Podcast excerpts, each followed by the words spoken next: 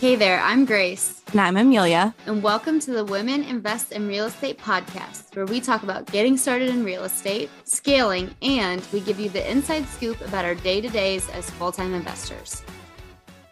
Interested in learning how to double your cash flow without the headache of turning your property into a hospitality based short term rental? Introducing Midterm Rentals. Register for our self guided midterm rental profit academy course, where we walk you through step by step how to identify, analyze, furnish, market, and self manage a midterm rental. Sign up at womeninvestinrealestate.com slash MTR Profit Academy and use code podcast for $50 off today.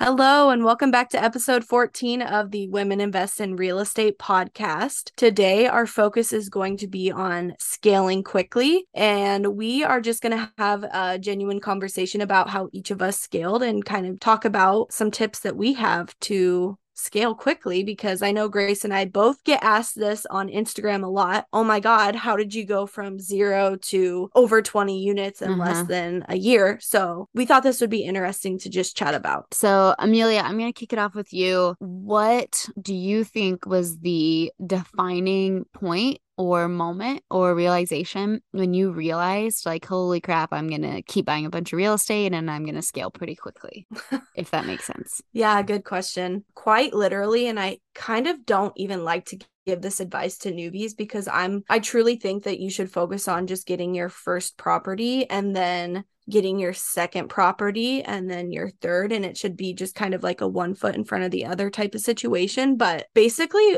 after I had purchased my first triplex on my own, got it all rented out, it was cash flowing well. I would I basically had been bitten by the real estate investing bug and I was like I need to buy my next property ASAP. And I did like three months later from the same people that sold me the triplex. I bought a quadplex. And just to refresh people listening, you used that money to buy that triplex from your first deal, which was a flip, correct? Yeah. So I guess I had been bitten earlier than my first buy and hold. After that first flip, I was ready to buy my next property. I wasn't sure what that was going to be at the time, but mm-hmm. I had decided during the process of flipping it that I wanted to buy a buy and hold. And it just so happened that I stumbled across a small multifamily, which I'm so thankful for looking back because it has it had such a higher cash flow than a single family would in the town mm-hmm. that I was investing in that it allowed me to scale more quickly. Yeah. So yeah, and, I would say right yeah. away. And you and I always talk about this is if you real estate is not that hard. It's simple. Right. It's a simple concept. It's hard to put it in place, but at the same time, also, if you can just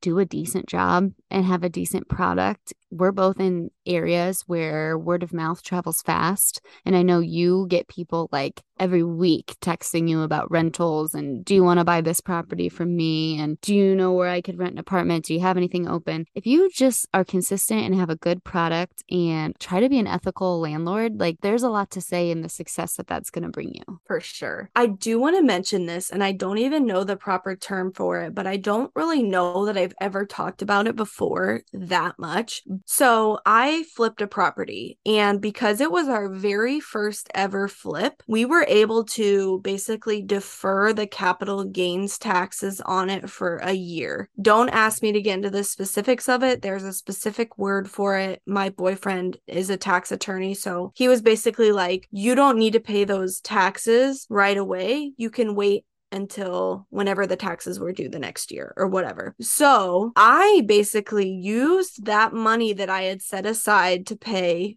It was like 20,000 in taxes that we had to pay. I used that money to put a down payment on the quadplex. So I bought the triplex with my my earnings from the flip, bought the quadplex with my tax money from the oh. flip and was just like, well, I guess I'm just going to figure out how to make that much money back. So I don't necessarily recommend doing that, but I'm very good with money. I'm very good at budgeting. So I knew that I was going to be able to like somehow save that money back up in the time needed to pay those taxes. And at that point, I had seven units and I didn't take any of the cash flow out of the properties. I basically just saved that cash flow for like six or seven months to then reimburse the tax account and pay the taxes. So that's how that worked. So basically, you did it, but you don't recommend it. right. but that's one of the ways that I was able to scale. And it was a calculated risk. It was, right. yeah, calculated risk is what I would call it. But I knew I was going to be able to pay it back. So I wasn't too worried about it. But I was just leveraging that money that would have mm-hmm. just been sitting there otherwise. Okay, Grace, what about you? Like, when did you realize that real estate investing was going to be like your full time thing? Oh, full time? Well, for me, I had extenuating circumstances that that were helping me mm-hmm. think about quitting my job. And then real estate was like the answer to what I would do if I quit my job. But I think probably two deals in, me and my partner, Brandt, looked at each other and we were just like, we should just keep buying and not let the money stop us. Like, if we have good deals, we will find the money. And so my first like 10 deals, I did all of them very differently. The first one, I think this will be interesting to people. The first one, was a BRRRR. We've never sold anything. Keep this in mind. We put 20% down bank loan and then used cash for the rehab. We refinanced it. Second deal was two duplexes. I went in with my boyfriend and my sister. We went one third, one third, one third on these two duplexes. They were $255,000. So it was a great deal. And I convinced the bank to let us put 10% down. So I drastically reduced the cash that I needed to come up with. I couldn't have done the deal by myself, so I partnered. The next one, we used private money. Then I started getting into creative financing where I'd get deals for no money down or two, three, four, five thousand dollars down. Some more private money, some more partnering, private money with bank loans. And I just kept figuring out how the heck I was gonna get the money to keep buying these deals. And the reason I did that is because I was always buying value add deals. Was not doing that on a buy and hold. I was doing it on value adds where I knew I was going to be able to reaccess my capital out of it and pay off private money or whatever it was that I was doing. But for me, I just got scrappy. for sure. Like, I think we both are just scrappy AF and we see a goal or we see how we want our future to look and then we just go for it. Like, yeah. for us, real estate is that passive and i'm using the what quotation Big air quotes. Yeah, air quotes there for passive, but it is fairly passive if you get your systems in place. And that's super important for Grace and I both. So, yeah, so you touched briefly on the fact that you partnered. And I think that's really, really important. And I know that there's a lot of back and forth in the real estate mm-hmm. investing world on whether or not you should partner. But since this is our podcast and we're talking from both of our personal experiences, Grace and I have both partnered on most of our deals deals if not have you partnered on all your deals with your with Brandt at least. Yeah, with Brandt, Which, then yeah, all of them. Yeah, I I don't own anything by myself except for my primary residence. I don't even own for WIIRE. We've partnered, and we actually have a third partner with really everything. I yeah go ahead i love partnering no i i'm a firm believer in partnering as well i would say so i own 36 properties and only seven of those units i own 36 units.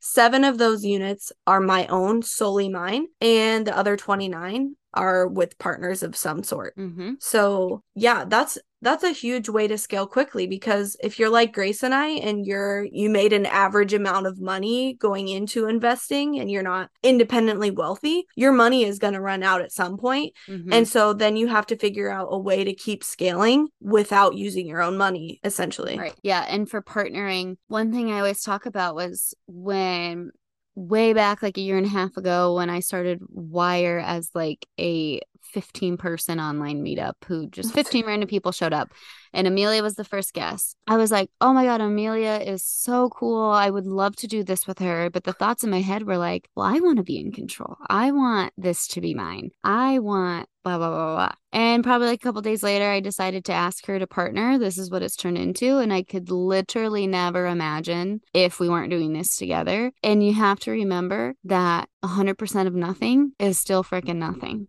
and 50% of something is a lot better. And I know you probably felt that way when you stumbled upon your really great 11 unit deal, knowing that you had a great deal.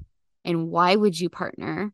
but what were your thoughts and how did you get over that because you partnered with someone you had never met before. Yeah. Well, all I knew was I didn't have a hundred thousand dollars for the down payment. all I knew was that my bank account did not show hundred K ready to be spent. Sure didn't. I knew all I know was I had spent a lot of my own money up until that point and a lot of money that wasn't even mine yet, aka the tax money from from my first flip, but I knew I was so confident in the numbers, which I don't know how I was because looking back, this was only a year ago, but even at that time, like I feel like I was still a new investor. I'd been doing it for about a year, but I'm scrappy. Like I knew that I was going to be able to turn this property around and make mm-hmm. it work and so I just put myself out there. And I think the market in Iowa, it looks really good to investors that are on the coast because I bought an 11 unit apartment for $500,000. Like there's no way that you're going to be getting that on the coasts. And so, yeah, I was just like, well, I'm going to put it out there and see if somebody else like believes in me and is wanting to go in on this. And so that's how that works. And you found some amazing partners. And yes. now that deal has probably gone way better together than it could have been with just you. Oh, not to 100... mention that you didn't have the money. yeah. Oh, I never would have closed on the deal had I not partnered. Mm-hmm. It, yeah. And it's been amazing. They are very hands off, which was their goal. And they pretty much just let me run the property how I see fit. And we have probably bi yearly meetings twice a year to check in. And so that's that. That's how you got plus 11 units on your portfolio. Yeah, I think another really important part, and I want to ask you about this, is financing. Because obviously we both quit our jobs, but we're still able to scale and still get financing. So, talk about how you went about making connections with lenders in your area. So, my first three properties I bought were with three different lenders. The third lender I have since stuck with and not changed on my last 12. But it is a commercial lender. So that means their terms are not as favorable, but they're very easy to get. And before I quit my job, I knew that I needed to like be in with this lender so that I wasn't getting crazily screened and like having to do a massive application every time I wanted a new loan. Now it's to the point where I literally email and say, I want to buy, like, if it's refinance, I say, this is what I think the ARV is going to be. This is what it rents for. And she's like, yep, we'll order the appraisal and it's, we're good. But that's because we've had the relationship and she's seen me time and time again under promise and over deliver on what I say I'm going to do and the numbers that I say I'm going to get. So I made sure before I quit my job that I did some really good deals. I said I was only going to praise for this, that appraise for more. I said I was going to spend this, I spent a little less just to really show her I know what I'm doing. I was very nervous that she was going to find out that I quit my job or like fire me as a client. Turns out it doesn't it didn't matter because it's a commercial loan and I sent them all of my W2 info and tax info the first time I worked with them and then never again. Mm-hmm. Yeah, I also use commercial lenders. They looked at my W 2 income, I think, right off the bat, and they still ask for like my tax returns every year, but they don't put nearly as much, yeah, like weight to that. Yes, I did send a personal financial statement probably a few months ago, and that's just them glazing over the big picture, making sure everything's nothing's crazy. So I've had people ask me, like on Instagram, what do you mean by build a relationship with a commercial lender? Should you do that before you quit your job? Like, so yes, like Grace said, build that relationship prior to quitting your job, in my opinion. And then also, like, just like you said, under promise and over deliver. Mm-hmm. It goes a long way. I think it's two key aspects when it comes to building a relationship. One is like being an easy person to work with, yes. replying quickly, being thorough, saying thank you, being just a kind person. And the second is performing well. Are Absolutely. you performing the way that you're telling your banker that your deals are going to perform? And that's mm-hmm. what it mm-hmm. comes down to. If you are wrong time and time again and are constantly causing shit shows and scrambling to finish a deal, the banker is not going to trust that you know what you're doing and they're going to make your life a little bit harder. For sure. loans harder to get. Definitely. And I think being easy to work with somehow plays a part in scaling. It just makes the process so much easier. There's so many less roadblocks. I've had my attorney and their paralegal say, oh my God, you're the best person to work with. You're the easiest person to work with. And that feels really good. But at the same time, they also prioritize my mm-hmm. stuff. They get my stuff done so fast. And it's because I just, I make it really easy for them. Yeah. And when I have gone to, let's say, a title insurance company or a title company, the first time I did a wholesale and I didn't know how it worked, I tell them, how does this work? Tell me if I'm doing this right. Does am I doing this the way that makes sense for you? You know, like to my attorney, I'm like, hey, do I, does it make the most sense if I email you? Do I email your assistant? Do I email you and then CC your assistant? What is your process so I can follow it and you can get my shit done quicker? exactly. And that is what makes you easy to work with. Just ask. Yep. Yep. And it's more streamlined for you. Then you know how they want it and there doesn't have to be nearly as much back and forth. Exactly. So basically, commercial finance financing, partnering. What else would you say is important to scaling quickly? Think like a business owner from day one. Scrap the paper and pencil. Get the PM software day one. Get your social media set up day one. Get a business phone number, a business email, because you're trying to show everybody else that you're professional, you know what you're doing, you have your business and your personal life separate, hire a bookkeeper. It's all that little stuff. Like, don't wait until your business is big enough. If you're mm-hmm. going to build a big business, do it now. It's going to be easier. That's great advice. I Think like that. a business. And I remember for so long, I thought it was silly to call my real estate a business. Like, kind of felt funny coming out of my mouth. But I just did it so many times because it is. It is a business. If you don't think of your real estate as a business, you're doing it wrong. Mm-hmm. Now, I, I, say that with ease. Like, yeah, my real, I have my real estate business. I have others. Like, it's a business. Mm-hmm. But for some reason, it felt so weird at first to call it a business, but it is, and you need to treat it like it. Definitely. Don't be mom and pop.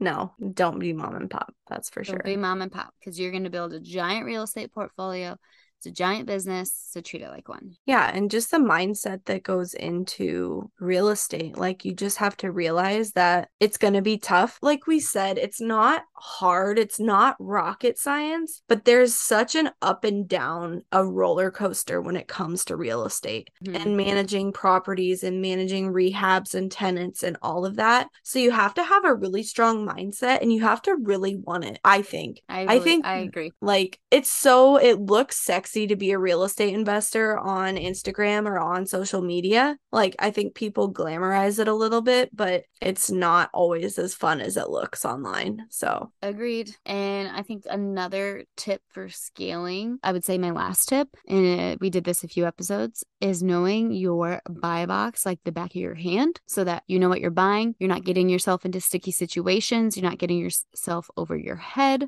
And when you do see a deal that fits, you jump on it and you get it. Yes. I just watched a video the other day where someone called it, there's all sorts of names for buy box, but buy box, someone was calling it a strike box, like oh. comparing it to baseball. Like if it's in your strike zone, it was like strike zone maybe. Then you, you're that. like swinging. I know. I was like, oh my God, I love it. But yeah, I agree with Grace. Like know what you're looking for and really have that narrowed down so that when those deals come along, you're ready to move forward and you don't have to waste as much time on the back end stuff and also so you can tell people what you're looking for. If you can't articulate what it is that you're looking for, you're in danger.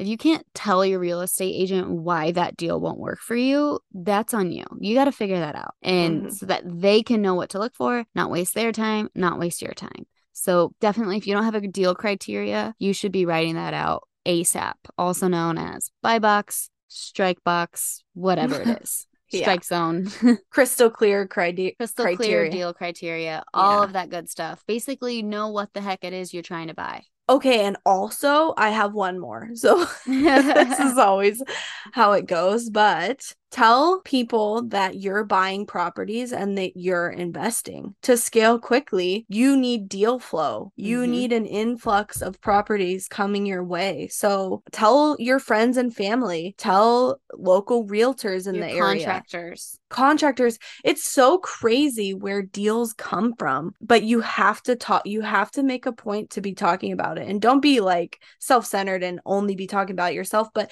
if it works in the conversation, like bring bring it up. People love to talk about real estate investing. Oh my gosh. Ever since up. I started in real estate, it's what everybody asks me about because I'm very big on social media and I have a Facebook page as well for my business. So everyone and their moms knows what I'm up to. And you wouldn't believe how many people want to know about it and might have a deal for you. So, yeah, let everybody know. Absolutely. Okay, well, that is it from me. So, thank you so much for listening to episode 14. I can't believe we're already on episode 14, but we really appreciate you guys, and we will catch you in the next episode. Thanks so much for tuning in. If you loved today's episode, please leave us a five star review wherever you listen to your podcasts. And don't forget to check us out and join our community at womeninvestinrealestate.com and follow us on Instagram at wire with two eyes dot community.